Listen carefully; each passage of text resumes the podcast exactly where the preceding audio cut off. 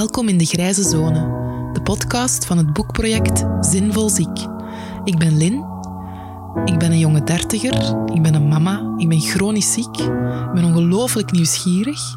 En daarom ben ik op zoek naar manieren om ziek en zinvol weer dichter bij elkaar te brengen. Ik ben op zoek naar het speelveld tussen zwart, zielig ziek in een hoekje, en wit, zo gezegd ongelooflijk zinvol tegen 200 per uur meehollen in de redrace.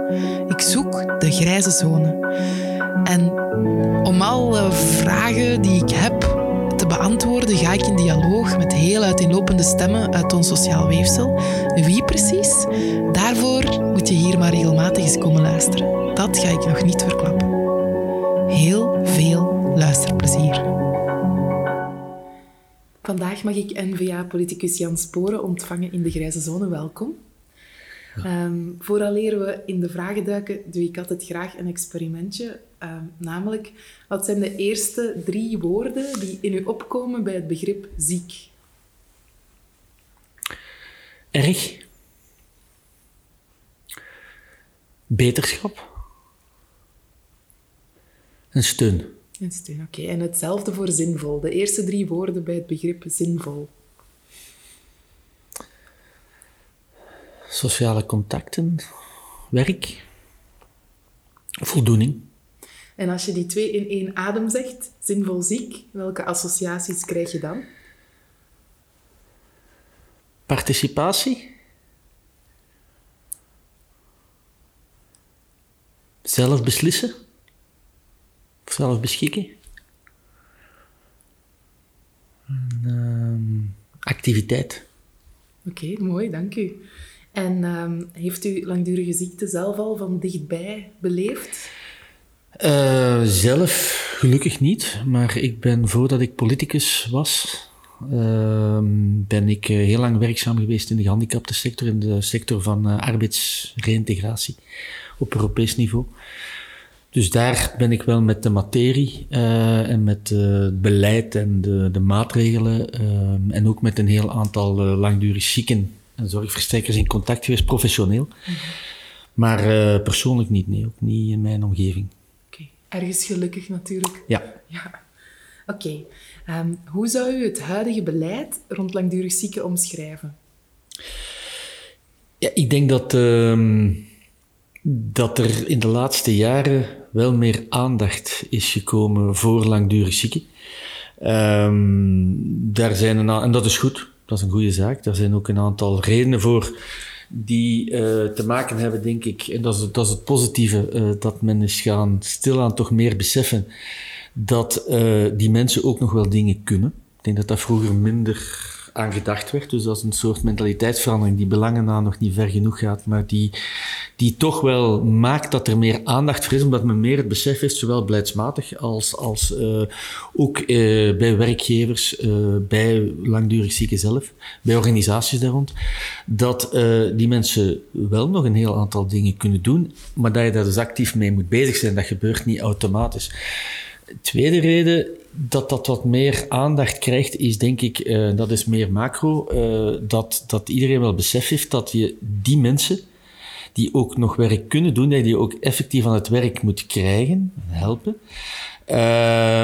Niet alleen voor hunzelf, ook voor hunzelf, maar ook om die sociale zekerheid in het algemeen uh, en die tewerkstellingsgraad, uh, om die omhoog te krikken, om zo de financiële houdbaarheid van de sociale zekerheid te ondersteunen. Dat is meer een macro-beleidsmatig ja. argument.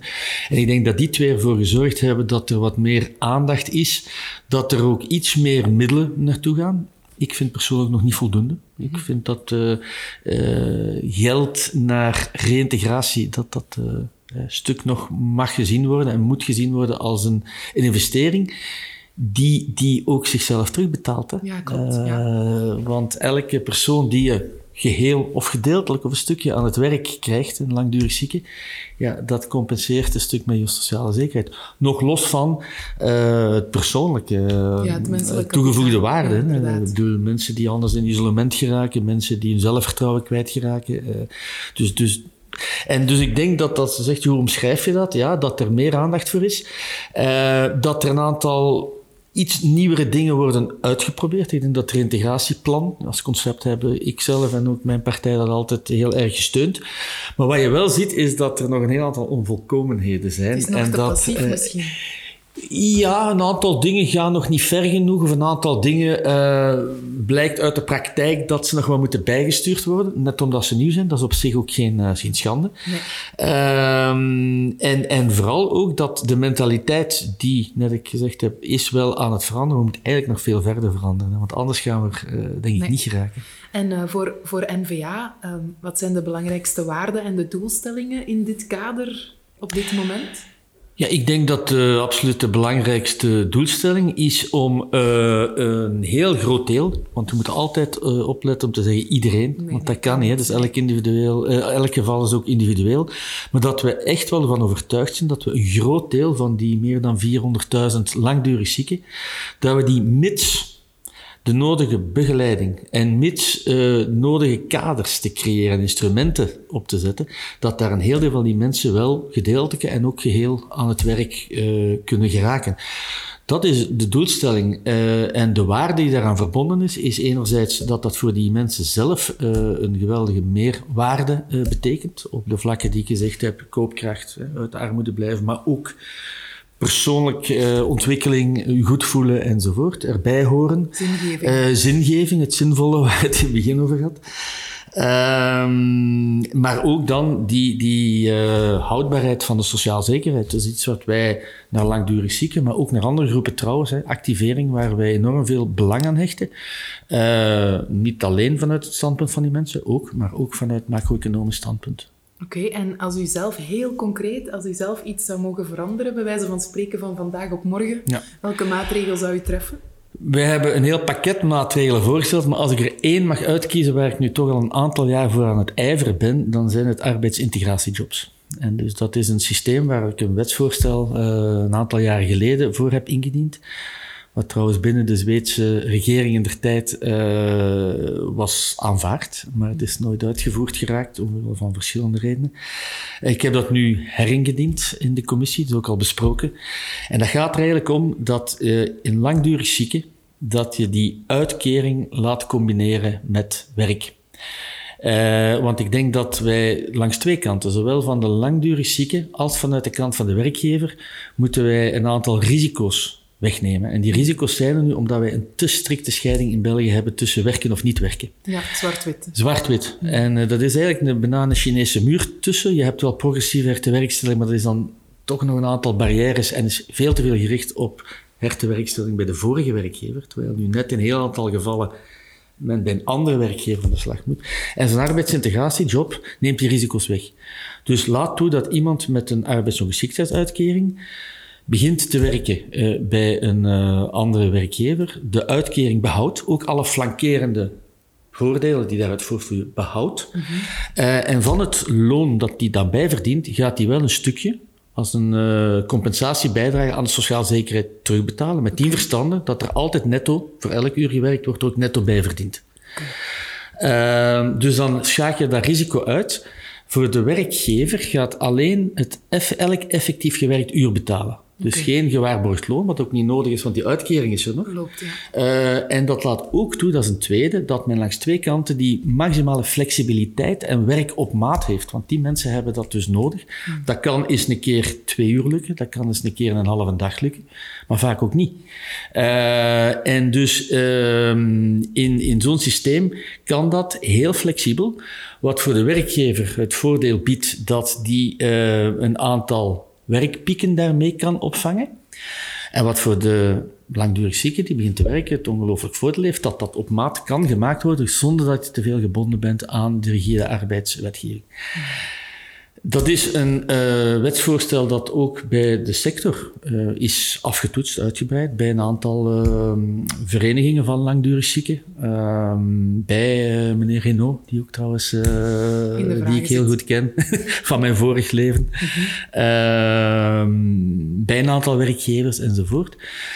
En waarvan ik echt overtuigd ben dat dit, als er iets moet gebeuren, zou dat zijn. Er moet veel meer gebeuren, maar als ik één mag kiezen, is het dat. Oké, goed.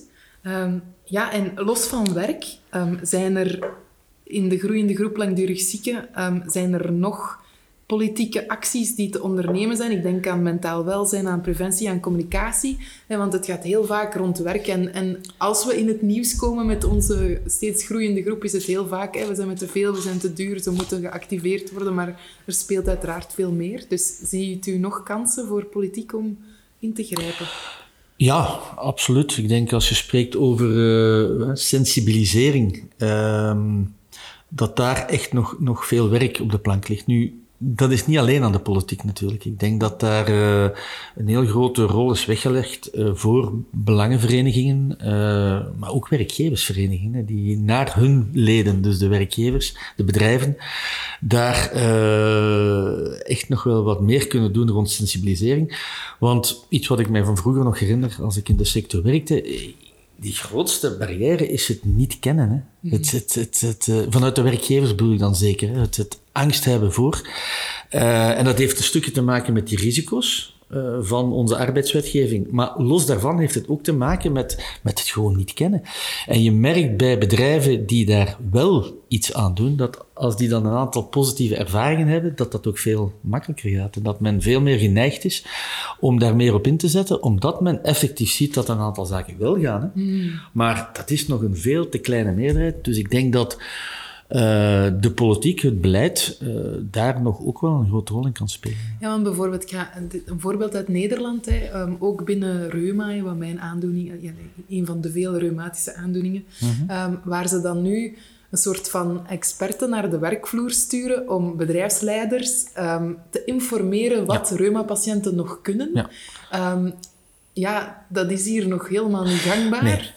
En dat zijn zo dingen dat ik dan denk van ja, maar in plaats van daar dan weer experten voor te gebruiken, gebruik dan patiënten zelf. Allee, laat ons zelf spreken met, uh, met bedrijfsleiders en eventueel zelfs politici om te, te vertellen. Ja. Allee, breng ons dichter bij degene die de beslissingen maken. Ik ben het daar 100% mee eens. En uh, ik weet niet of jij het concept disability manager kent en disability management. Uh, dat in een heel aantal landen, komt eigenlijk van Anglo-Saxische landen vooral, uh, heel vaak gebruikt wordt. En dat is dat. Hè.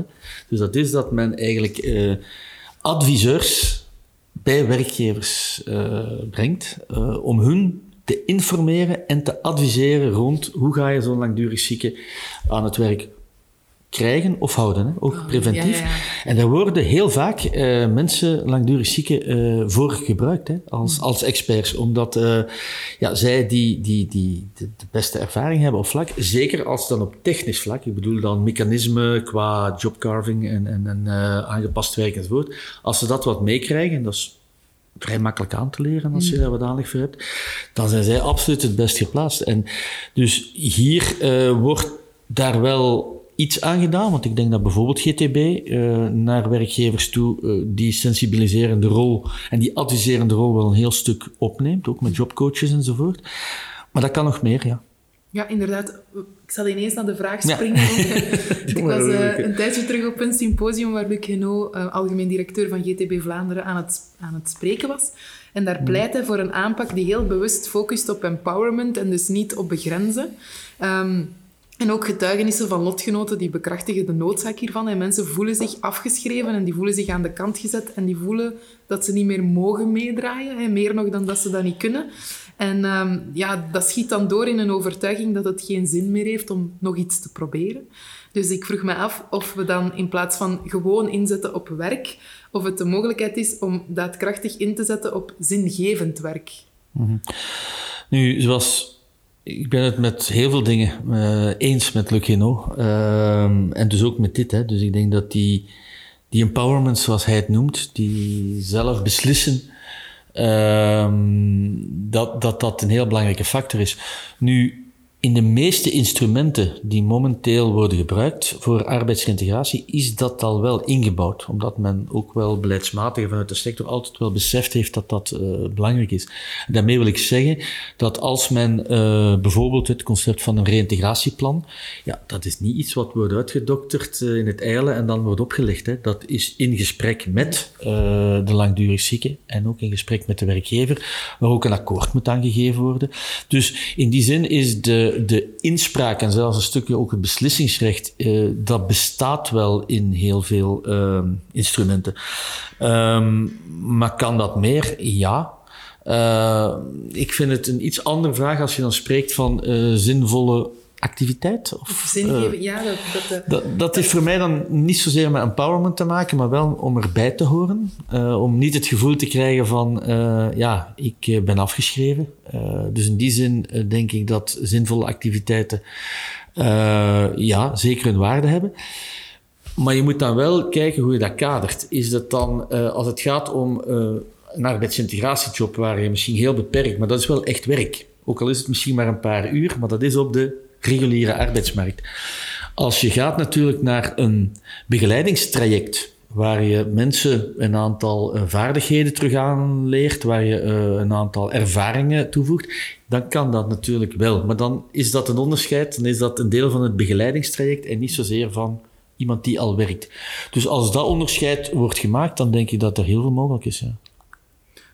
Ja, maar um, zingeving bedoel ik denk ik echt meer het feit dat, dat de job die je doet, dat, dat, die ook, dat je die okay. aanvoelt als zijnde zinnig. Okay. Want hey, het was recent nog in de, in de media, denk ik, hè, dat heel, heel weinig um, Vlamingen echt voldoening halen uit hun ja. job.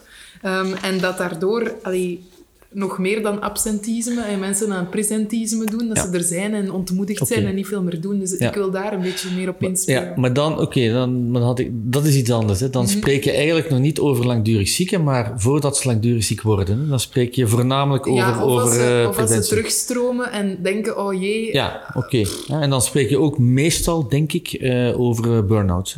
Meer dan over eh, fysische aandoeningen. Ja, ook, maar ik denk, ik Of denk beide, dat... ja. Beide. Ik, Ja. denk, ik denk dat het ook vooral... Dat het, ehm, ik ook het belang wil benadrukken dat je niet eerst langdurig ziek moet zijn om die zingeving heel erg belangrijk te vinden. Dus, dat, het, is- dus dat die- het ja. deel van preventie kan zijn misschien zelfs, om Absoluut. daar naar te kijken. Dus dat is die preventie. En dan zitten we eigenlijk bij, wat ik ook altijd benadrukt heb, al een aantal jaar, sinds dat ik in de politiek zit zeker, eh, dat, dat als je eh, arbeidsongeschiktheid wil aanpakken, dat eh, een even belangrijke pijler als de rest die preventie is. En dan spreken we eigenlijk voor een groot stuk, niet alleen, maar voor een groot stuk over werkbaar werk. Ehm, en eh, werkbaar werk is, is eerst en vooral dan zorgen dat dat werk, wat dan niet als zinvol wordt ervaren, dat dat wel als zinvol wordt ervaren. Maar daar ligt natuurlijk een grote verantwoordelijkheid bij die werkgever. En de betrokken werknemer ook natuurlijk, maar vooral de werkgever. En een aantal bedrijven doen dat heel goed. Eh, en dat kunnen zowel eh, een algemene cultuur die je creëert binnen een bedrijf zijn, als heel specifiek op een bepaalde persoon. Maar ik denk dat we ook, en daar vind ik dat nog iets te weinig aan wordt gedacht, dat we gewoon moeten van uitgaan dat voor bepaalde mensen een bepaalde job, wat je ook gaat doen, dat die niet meer haalbaar wordt geacht door die persoon. Of niet meer zinvol wordt geacht. Ik geef het voorbeeld, als een leerkracht effectief er genoeg van heeft van voor een klas te staan, dan kan je daar eigenlijk niet zoveel rond doen. Je kunt een aantal dingen rond doen, maar als dat echt essentieel is, dan... En waar we veel meer op moeten beginnen inzetten, is dan eh, op tijd, voordat die mensen uitvallen, zorgen dat die iets anders kunnen doen. En iets anders moeten we ook weer verder durven kijken dan binnen dezelfde organisatie of hetzelfde bedrijf. En dan denk ik echt aan andere werkgevers. En dan kom je bij een wetsvoorstel dat ik heb neergelegd en dat mijn tweede, eh, een van mijn tweede pijlers is waar ik op wil bouwen. En dat is ehm ter beschikking stellen. Dat is een wetsvoorstel dat ook eh, al, al neerligt en waarbij eigenlijk een werknemer, voordat hij uitvalt, maar als hij op het punt staat van het gaat niet meer goed, dat die eigenlijk eh, kan worden uitgestuurd door de huidige werkgever naar een andere organisatie, waar die dan werk kan doen wat misschien wel meer als zinvol wordt ervaren, maar waarbij die een vangnet heeft dat als het niet lukt, kan die terugkomen. Want wat momenteel, zal je uit je gesprekken toch ook wel al hebben opgevangen, heel veel mensen zitten in die gouden kooi. Zeggen, ik, ik zie het niet meer als zinvol, of ik kan het niet meer aan. Maar ik durf niet... Ja. Maar ik durf niet weggaan, want ik heb hier wel een goed loonpakket en ik heb een aantal verworven rechten. Ik zie het niet. en wat gebeurt er? Dan vallen die uit. En dus als je die mensen eh, toelaat weer met het risico weg te nemen om eens iets anders uit te proberen, dan is dat een win-win situatie voor die persoon sowieso, maar ook voor die werkgever. Want anders dan ja, zit hij met een arbeidsongeschikte, eh, zit hij met gewaarborgd loon, moet hij misschien naar ontslagvergoeding enzovoort. terwijl die daar dus ook aan kan winnen om, en ik geef het voorbeeld van die lerares machine-economie, uh, die machines in een boekhoudkantoor kan laten proberen. Misschien vindt hij daar een nieuwe drive. Misschien ook niet, maar ik denk in heel veel gevallen wel. Uh, en dat gaat trouwens niet alleen over oudere werknemers hoor. Ik denk dat dat uh, doorheen alle leeftijden gaat. En een tweede zaak die daar ook mee te maken heeft, dat is dat, je, uh, dat we nog meer moeten inzetten. We doen dat al een stuk op bijscholing.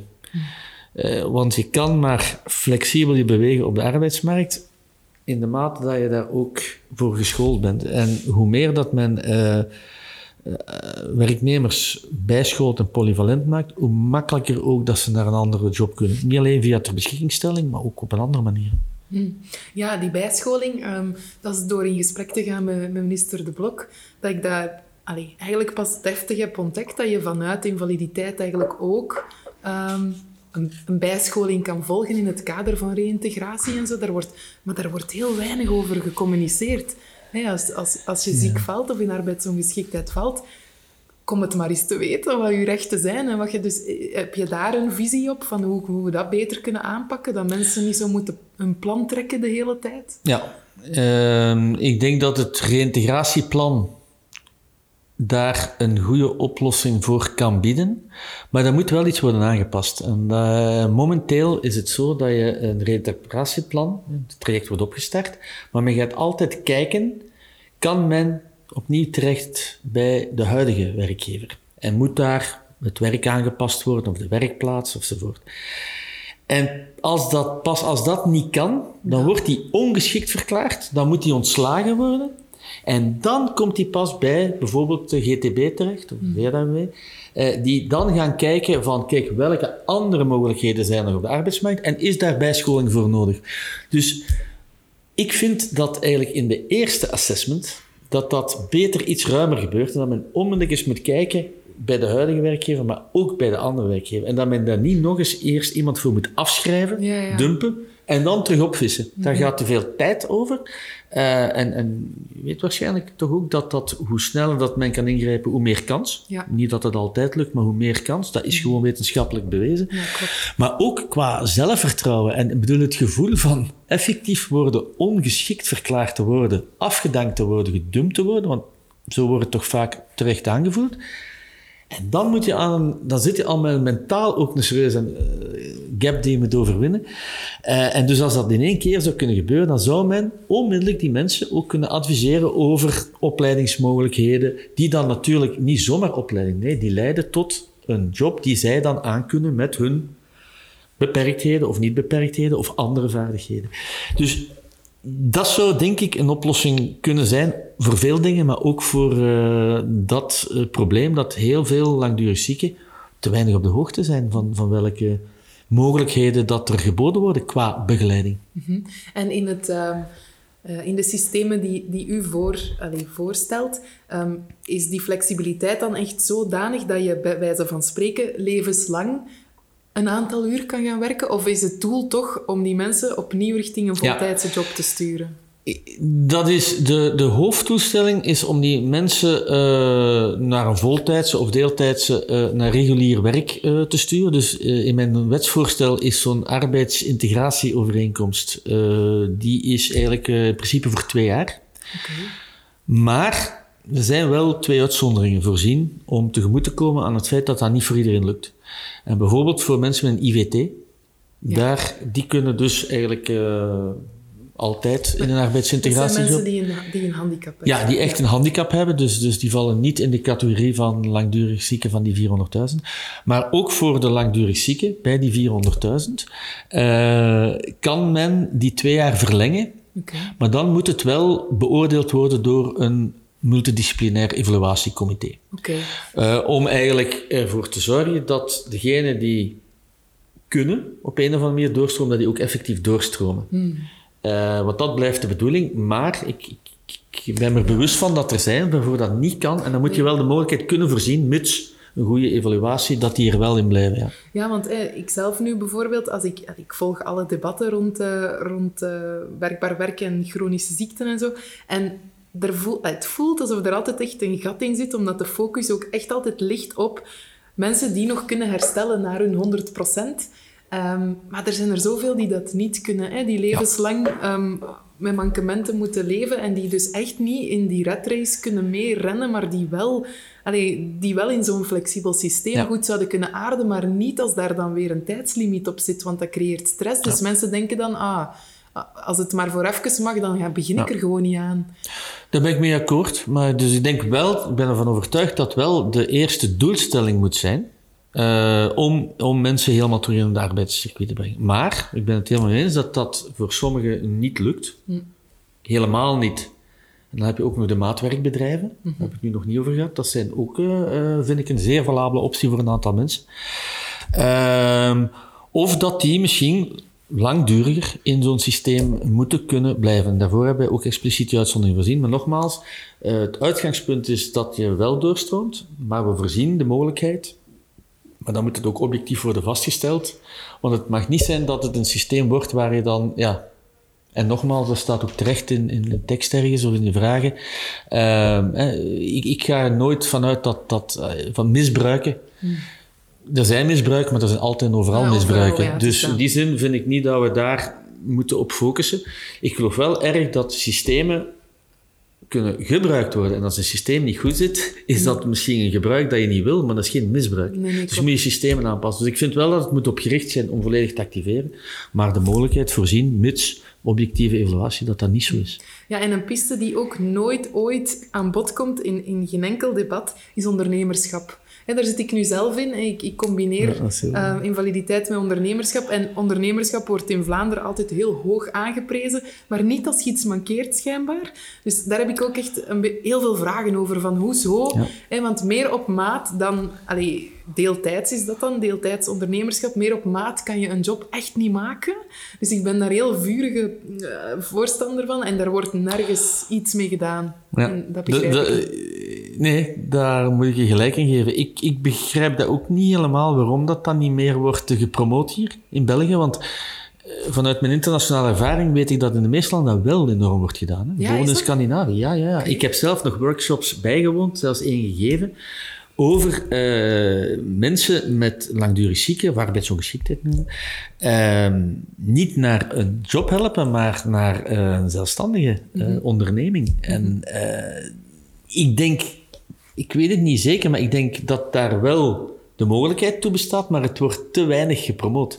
Maar dat zou, zou je iets, misschien Lucino zal dat beter weten, in hoeverre. Ik denk dat GTB dat ook wel over informeert, maar het is inderdaad zo dat dat heel weinig aan bod komt. Mm. Terwijl ik het helemaal met jou eens ben dat voor veel mensen dat nu net die flexibiliteit wordt geboden door een zelfstandig statuut. Hè? Ja, natuurlijk, door hoe, door hoe ons systeem geregeld is, is ook weer daar, als je maar deeltijds kan ondernemen, is het, dus het systeem zelf heeft volgens mij heel veel hiaten nog om dat mogelijk te maken. En het is ook zo dat... Um, er is niet echt een vangnet. Hè? Ik, zit nu, ik zit nu nog, omdat ik nog niet um, winsten haal die mijn invaliditeit in, in, gevaar brengen, zwem ik zo'n beetje in die grijze zone. Maar ik ben al gaan, gaan informeren bij uh, Xerius van als ik naar hoofdberoep zou springen, wat, zijn, wat is mijn vangnet dan nog? En er is er geen. Hè? Ik kan mij ook niet laten verzekeren, want ik ben een chronische patiënt. Er zijn heel veel problemen die, de, die het echt saboteren om te gaan ondernemen met een grillige gezondheid. Ja, je hebt gelijk. En, en wat ik wel dus wil doen, want eh, zo'n vangnet zou ook kunnen geboden worden door een arbeidsintegratiejob. Maar momenteel moet ik toegeven dat die enkel is geschreven op uh, werken in loonverband. Mm. Dus misschien moet ik eens bekijken of uh, datzelfde vangnet ja. uh, op een of andere manier niet kan worden gegeven, want het gaat echt om een vangnet. Uh, naar mensen die de stap zetten, ook naar werk, maar dan als zelfstandige. Dat, dat, uh, dus ik pleit daar ook schuldig dat ik dat ook nog niet heb opgenomen, maar ik ga dat wel eens bekijken. Want bijvoorbeeld, ik betaal mijn sociale bijdrage, ik betaal mijn belastingen, maar omdat ik een bijberoeper ben, bouw ik geen rechten op. Terwijl dat ik dan ook niet alleen weinig rechten. Bedoel, ben je een bijberoep? Ja. ja. Omdat de hoofdberoep, enfin, hoofdinkomen is een uitkering. Mijn hoofdberoep is ziek zijn. Ja. En mijn bijberoep is ondernemerschap. Ja. En, daar, allee, en dus ik kan, niet, allee, ik kan geen aanvullend pensioen nemen. Ik kan geen, omdat ik niet in hoofdberoep werk. Ja. Maar als ik naar hoofdberoep zou gaan... Dan verlies je de uitkering. Ja, dan verlies ik die uitkering. Maar als ik in hoofdberoep zou gaan, dan kan ik mij ook niet laten verzekeren, want ik ben ziek. En als ik dan ziek val, dan lopen die sociale bijdragen door en alles loopt gewoon verder. Dus er is niet... Er zou een soort van statuut moeten komen voor invalide ondernemers, maar dat is er niet. Hè. Ja, het zijn dus twee dingen. Ik had aan het tweede niet gedacht. De eerste is gewoon, er, er wordt te weinig aan gedacht. En er wordt eh, te weinig informatie over gegeven, wellicht. Maar het tweede is, je moet daar ook een aantal instrumenten voor creëren. Om, uh, dat wil ik opnemen, ja. Ah, nee, dat is een terecht opmerking. Super. Ja, oké. En iets helemaal anders. Um, voor veel zieken is onbegrip de pijnlijkste bijwerking. En ik vroeg me af, hoe kijkt u daarnaar? Heeft u dat al gezien, hoe dat, dat loopt in onze samenleving? En hoe denkt u dat we dat kunnen aanpakken? Ja, dat dat uh, zo is, heb ik, weet ik. Hè. Hoor ik, zie ik ook. Uh, weet ik van een aantal getuigenissen. Als je een tijd in de sector rondloopt, dan, dan, dan weet je dat, dat onbegrip. En dat onbegrip is... Uh, ja, vaak heeft dat ook te maken omdat je dat niet ziet aan iemand. En dan heb ik het zelfs niet alleen over een burn-out. Ik zie dat jou ook niet, hè. Maar hebt. Ik zie dat ook niet aan iemand die rugklachten heeft. Je ziet dat wel aan iemand die in een rolstoel zit. Hmm. Uh, dus ik denk dat het vaak daarmee te maken heeft. Uh, en ten tweede heeft het vaak ook te maken omdat, nogmaals, uh, we mogen niet veralgemenen, dat is een heel kleine minderheid, maar als er misbruik ooit wordt gemaakt en mensen kennen zo'n voorbeeld, dan wordt dat al heel makkelijk, al te makkelijk geëxtrapoleerd. Hmm. Um, dus ja, en ik, ik uh, herken ook en, en, begrijp ook dat dat voor uh, de heel veel langdurig zieken die het dan wel goed menen, dat dat enorm um, confronterend en, en, en, en beledigend ook is, um, dat onbegrip. En, en, dat is één soort onbegrip. Dat is van, ze maken misbruik of ze willen niet. Een ander soort onbegrip dat even belangrijk is, maar niet zo kwetsend, is gewoon niet weten. Niet kennen van, ja, dat hebben we daar straks al gezegd, van wat kunnen die mensen dan nog? Ja, die kunnen nog veel, maar je moet dat anders aanpakken. Dus dat is een beetje onbegrip, uh, een gebrek aan kennis, laat het mij zo zeggen, over die problematiek en wat daar nog allemaal wel mee kan gebeuren. Dus ik denk dat het het eerste soort onbegrip is veel kwetsender, maar het tweede is zeker zo, ja. uh, is, is een groter obstakel om... Uh, ja. ja. En wat kan je daaraan doen? Dat is dus weer uh, sensibiliseren, vooral goede voorbeelden, zoveel goede voorbeelden die er zijn, een beetje mm. meer aan de kijker zetten. Um, ja, er zijn een aantal koepelorganisaties zo, die zich daar heel goed mee, mee bezighouden. Ja, zeker. Uh, zowel langs, uh, langs patiëntenplatformen, patiëntenplatformen enzovoort. Ja. Uh, ook een aantal werkgevers zijn daar heel bewust mee bezig. Ehm, geen reclame maken, maar bijvoorbeeld Colruyt is nu één waar ik ben zelf ook op bezoek geweest ben die er echt op een goede manier mee bezig zijn en, en bewust mee bezig zijn. Ja. En uh, dat kan je wel ver geraken. Hè. Ja, het zijn dat soort verhalen die dan bijvoorbeeld niet in de media komen, hè, waar je dan... Hè, want het, het, de slecht nieuwsshow, hè, daar zijn we gewoon aan. Maar het, ja. het, is wel zo, hè, die, die positieve verhalen, die... Te weinig. Te weinig. Um, maar natuurlijk, het voorbije jaar heb ik wel gezien dat er uh, studies en zelfs boeken verschenen zijn over bijvoorbeeld ervaringsdeskundigheid, over de impact daarvan. En niet alleen bij, op patiënten zelf, maar ook op de, op de dokters en de verpleegkundigen van morgen. Hè. Dus dat, dat door patiënten op te leiden om hun verhaal te delen, um, dat dat heel veel impact heeft. Hè? Zowel in leslokalen als... als uh... Dus ik vroeg me af, hoe kijkt u daarnaar, en naar, uh, naar ervaringsdeskundigheid? En zou er ook plaats zijn voor echt ervaringsdeskundige patiënten in het politieke debat? Uh, ja, ik, ik, heb daar straks al gezegd dat ik heel erg geloof in de rol van ervaringsdeskundigen naar werkgevers toe. Mm, maar die sensibiliserende en adviserende. Het is beide rol. Ja, die geldt ook naar bijvoorbeeld um, reïntegratiespecialisten hè, of uh, ziekenfondsen of uh, eigenlijk de verschillende actoren, dat zijn er heel wat, die eigenlijk met arbeidsreintegratie bezig zijn. Uh, ik denk dat die allemaal wel baat kunnen hebben bij een getuigenis en een advies en bijstand van ervaringsdeskundigen. Dat denk ik wel. Op politiek vlak denk ik dat, uh, of is mijn persoonlijke ervaring, dat een aantal van de koepelorganisaties, um, zoals bijvoorbeeld Patiëntenplatform of uh, uh, de Belgische, want ik ben volgende maandag uitgenodigd trouwens om arbeidsintegratiejobs daar te gaan voorstellen, de Belgische Vereniging voor Personen met een Handicap, dus de koepel. Dus dat die al wel een, een, een heel goede rol daarin spelen om de politiek bewust te maken van of een aantal dingen te suggereren of te pushen zelfs. en terecht. Dus is het dat wat je bedoelt met ervaringsdeskundigen in de politiek? Ehm, of... Ja, maar, maar ik denk zelfs echt gewoon dat, dat mensen mee in debat kunnen gaan. Hè? Want je, je hoort ja. echt de patiëntenstem, dat die echt gehoord wordt en dat die bijvoorbeeld... Ehm, ja, maar ik heb toch, ik herinner me toch een paar debatten onlangs ook uh, nog in de zevende dag, waar toch ook uh, langdurig zieken zelf uh, aan het woord kwamen, dus in het debat werden betrokken. Dus, um, dus in die zin denk ik dat de media het kan nog altijd meer en beter, maar daar toch wel de nodige aandacht wordt aan besteed.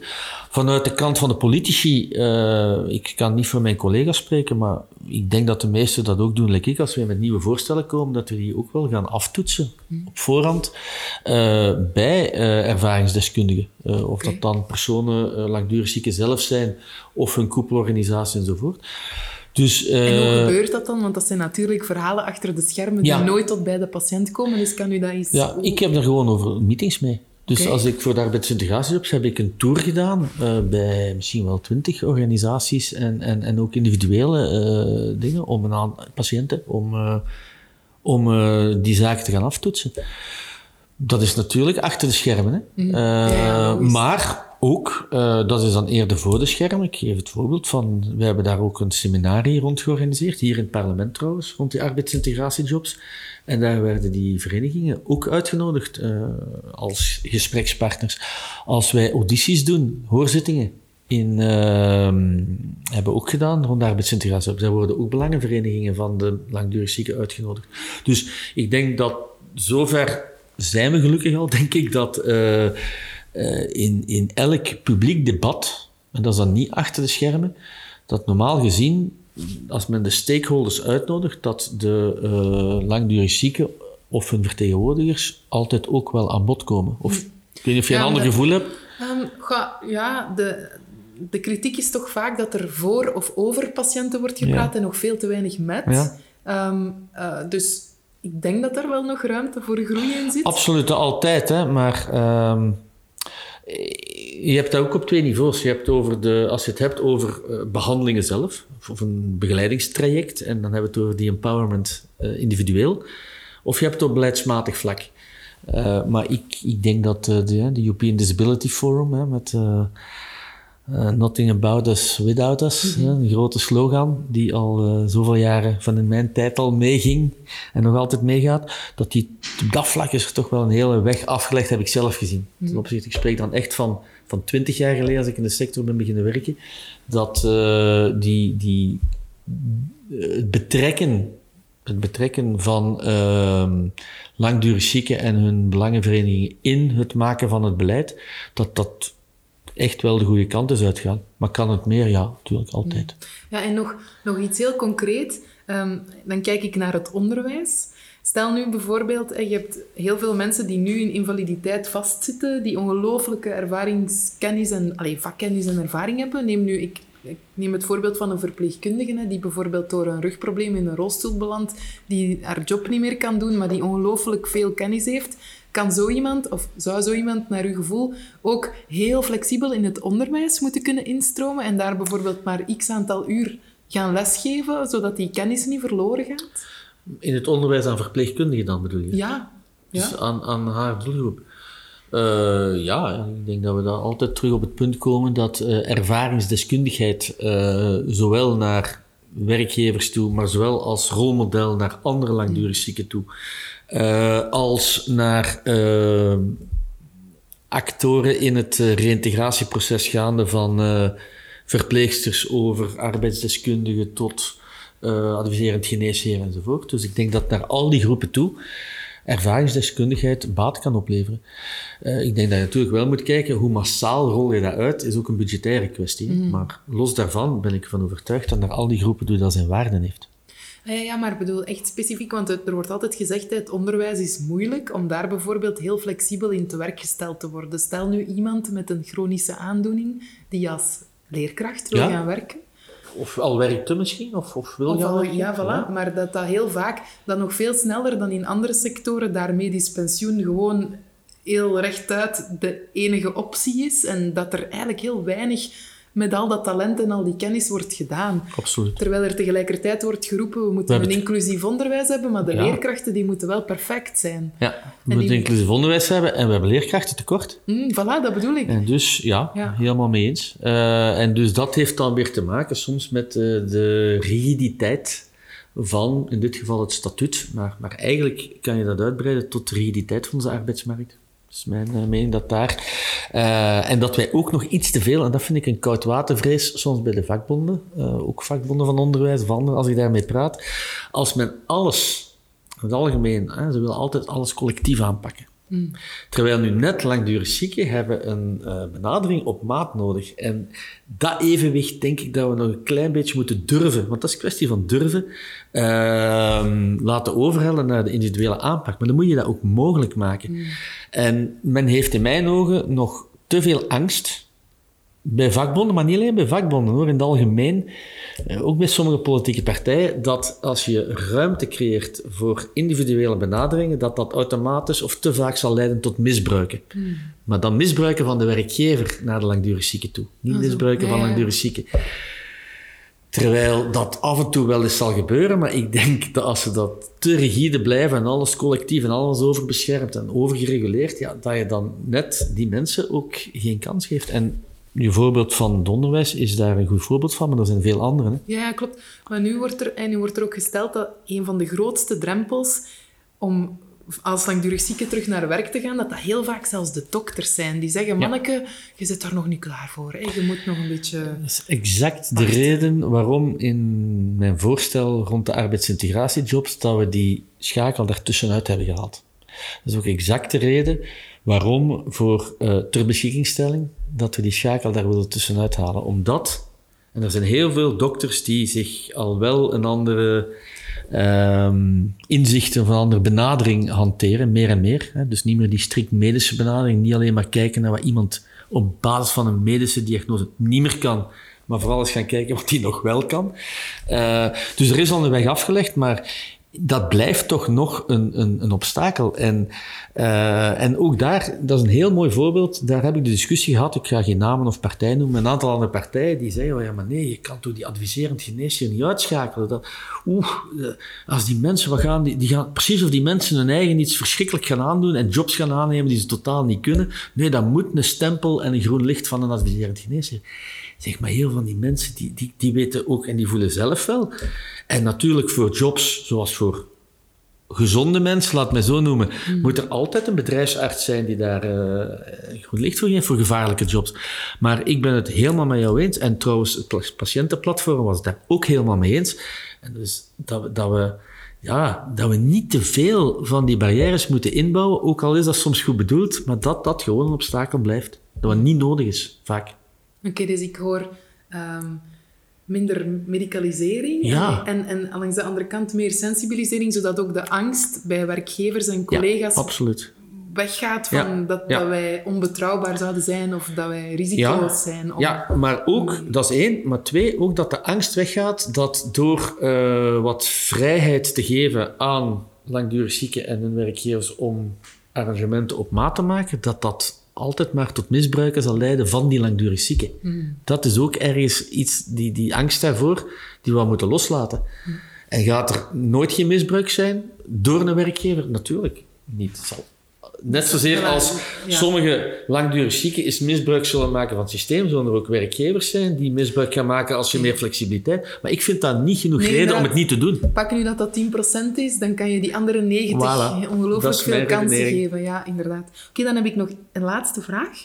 Ehm, en dat is een van de grootste pijnpunten ook die bovenkomen als, je, als, je, als ik spreek met lotgenoten. Hè, dat is een, eh, een gebrek aan transparante communicatie tussen alle spelers. Hè. Want eh, bijvoorbeeld de ziekenfondsen, de RVA, de VDAB, de arbeidsartsen, de adviserend geneesheren. Hoe zou u heel concreet inzetten op betere informatiedeling, zodat iedereen aan dezelfde kaart trekt? Ja. Ehm, heb je het dan over informatiedeling, over bepaalde... Tussen al die Ja, acto- ja. Want wat in het leven is geroepen, eh, maar het is nooit uitgevoerd geraakt. En dat zal misschien... Dan moet je aan mevrouw de Blok vragen. Ik heb haar dat ook al een paar keer gevraagd. In het kader van dat reïntegratieplan was voorzien dat dat een ehm, een gemeenschappelijke benadering zou zijn door de adviserend geneesheer, de behandelend arts en de bedrijfsarts. Eventueel nog aangevuld met iemand, een arbeidsspecialist van GTB. En er zou een elektronisch platform voor komen. Is dat er niet? Nee. Of, ah. Voor zover ik weet, is dat er ja, want niet. mevrouw De Blok zei dat er een tool, een tool is ontwikkeld. Ja, maar het is uh, volgens mij niet in gebruik, of misschien in een testfase, maar uh, volgens mij is het niet uh, systematisch in gebruik. Maar als dat niet zo is, dan ben ik mis. Maar in elk geval was dat de terechte bedoeling. Okay. Uh, tweede bedoeling was ook om, los van een elektronisch platform, die effectief fysisch bij elkaar te brengen in een meeting. Allemaal? Nu, ja. Nu, ik begrijp ook wel, ik heb dat toen ook wel erkend, van dat de kostprijs die daaraan vasthangt, dat dat Ja, misschien niet altijd haalbaar is. ja. Maar ik denk voor een aantal... Hè, dus uh, men werkt nu ook met zo'n quickscan, dus dat je Ja. een eerste triëring kan doen. Uh, maar, maar dat voor die aantal andere gevallen, dat het wel de moeite loont om dan net iets meer te investeren in zo'n gezamenlijke meeting. Uh, waarbij je dan ook veel meer kans op resultaat gaat hebben. Uh, dan, dan te zeggen, ja, we doen dat nu niet, want dat kost veel geld, maar de resultaten zijn ook minder. En dat is wat ik daar straks zei, heel in het begin. Daar vind ik dat men um, geld of investering in arbeidsintegratie uh, moet ook meer als een investering worden gezien op macro-economisch vlak. Ik heb het niet over een individuele casus. Uh, met een return on investment. En, ja, want die is met, groot, hè? Er zijn al veel cijfers en men, van voilà, en men zou uh, ook moeten kijken naar wat men uitspaart in de sociale zekerheid. Voor mij mag daar een deel, niet alles natuurlijk, want die sociale zekerheid moet, moet mm. net leefbaarder worden, financieel ook. Maar dat stuk daarvan mag geherinvesteerd worden hè, in arbeidsintegratie. Uh, dat kan zijn voor zo'n uh, multidisciplinaire teammeetings. Um, je hoort ook vaak, en soms terecht, de klacht van werkgevers: ja, we willen wel een aantal dingen doen, dat kost allemaal geld. Goed, van mij mogen die daar een stukje geld van krijgen wat je uitspaart op de sociale zekerheid. Dat is uh, iets wat ik uh, ja, altijd in geloofd heb uh, en wat, wat dat zou kunnen oplossen. Oké, okay, super. Heeft u nog een persoonlijke boodschap voor de langdurig zieken? Ja, ik, de grootste of de belangrijkste boodschap is erin geloven. Hè erin geloven, in, in, in, in jezelf geloven, uh, geloven dat, dat, dat het kan. Uh, en assertief zijn. Um, dat is natuurlijk makkelijker gezegd dan gedaan. En bij de ene lukt dat makkelijker dan de andere, maar um, het is ook maar door assertief te zijn en erin te geloven dat de kansen vergroten om eigenlijk uh, arbeidsintegratie op een manier dat het en dan komen we terug bij zinvol is. Hè? Want ik, ik vind dat wel belangrijk dat uh, uh, ja, arbeid aan het werk zijn, alleen om aan het werk te zijn, is, is, is, is economisch belangrijk natuurlijk, maar kan niet de enige doelstelling zijn. Hè? Nee. Uh, dus, en ik denk dat als men erin gelooft en assertief is en als wij vanuit het beleid en als men vanuit de verschillende stakeholders die bij betrokken zijn, dan de nodige um, middelen voorzien en mogelijkheden creëren, dan zal dat wel lukken. Oké, okay, super. Dank u wel voor uw tijd en Graag uw gedaan. bereidheid.